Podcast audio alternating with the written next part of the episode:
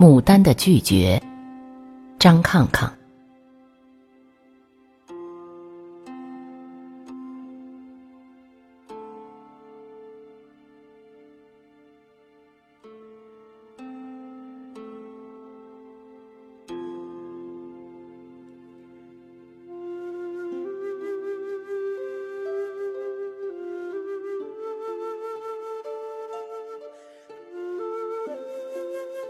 它被世人所期待、所仰慕、所赞誉，是由于它的美。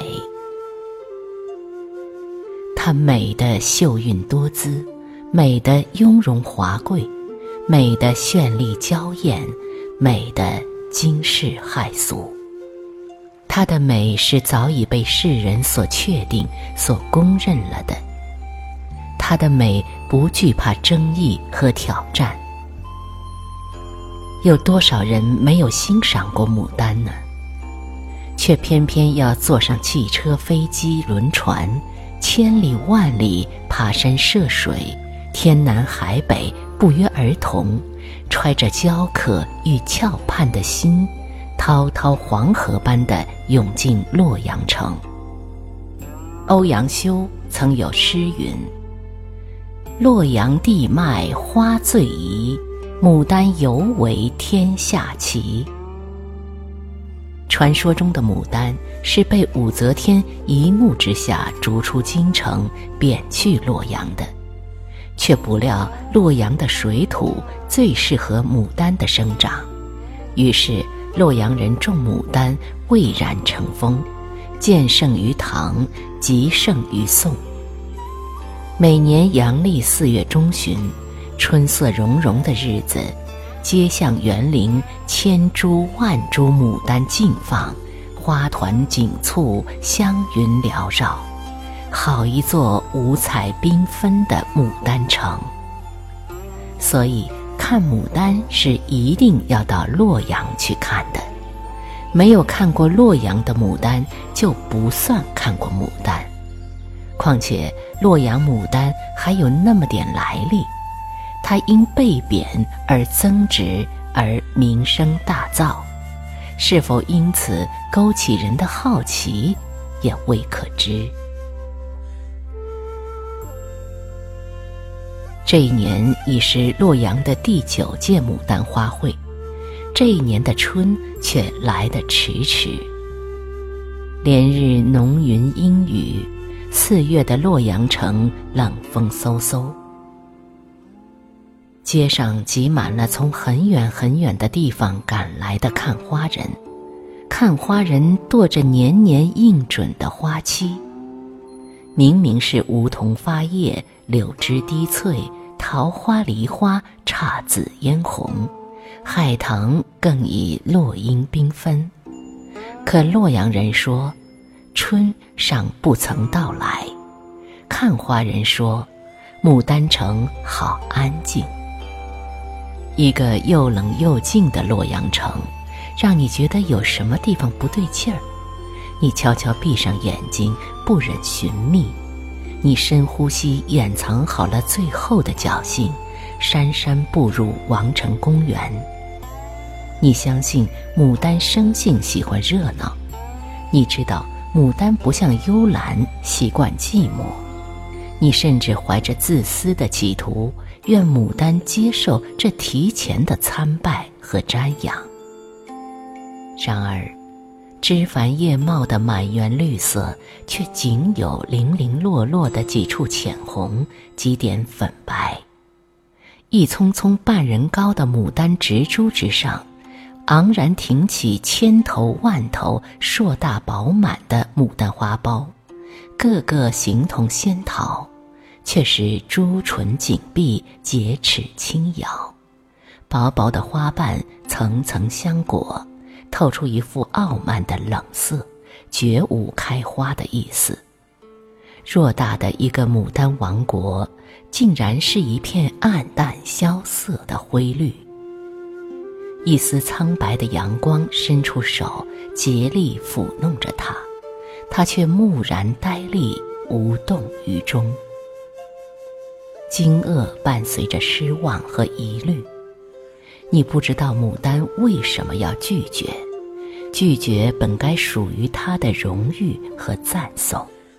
于是看花人说：“这个洛阳牡丹真是徒有虚名。”于是洛阳人摇头说：“其实洛阳牡丹从未如今年这样失约。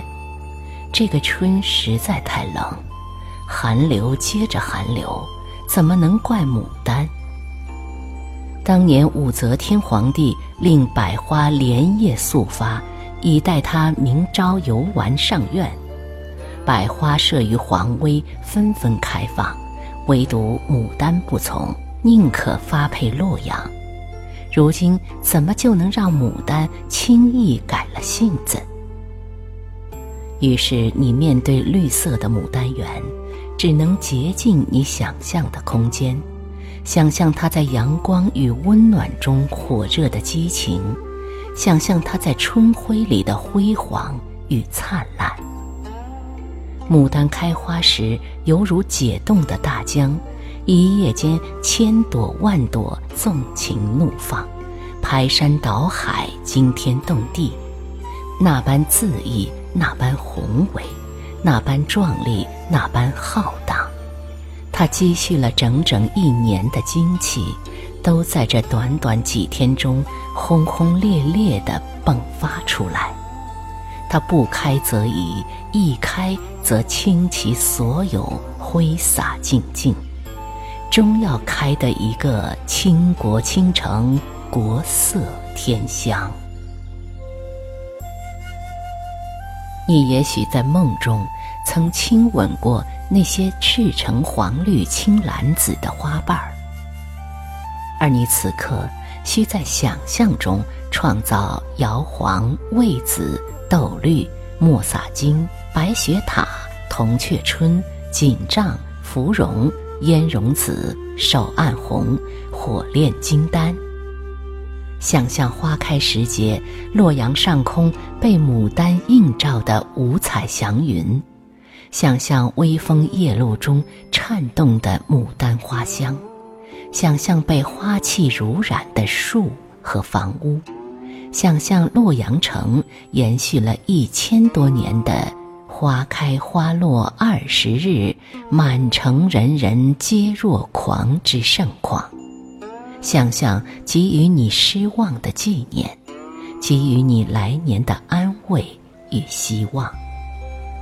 牡丹为自己营造了神秘与完美，恰恰在没有牡丹的日子里，你探访了。窥视了牡丹的个性。其实你在很久以前并不喜欢牡丹，因为它总被人作为富贵膜拜。后来你目睹了一次牡丹的落花，你相信所有的人都会为之一动。一阵清风徐来，娇艳鲜嫩的盛期牡丹，忽然整朵整朵的坠落。铺洒一地绚丽的花瓣，那花瓣落地时依然鲜艳夺目，如同一只被奉上祭坛的大鸟脱落的羽毛，低吟着壮烈的悲歌离去。牡丹没有花谢花败之时，要么炼于枝头，要么归于泥土。它跨越萎顿和衰老。由青春而死亡，由美丽而消遁。它虽美，却不吝惜生命。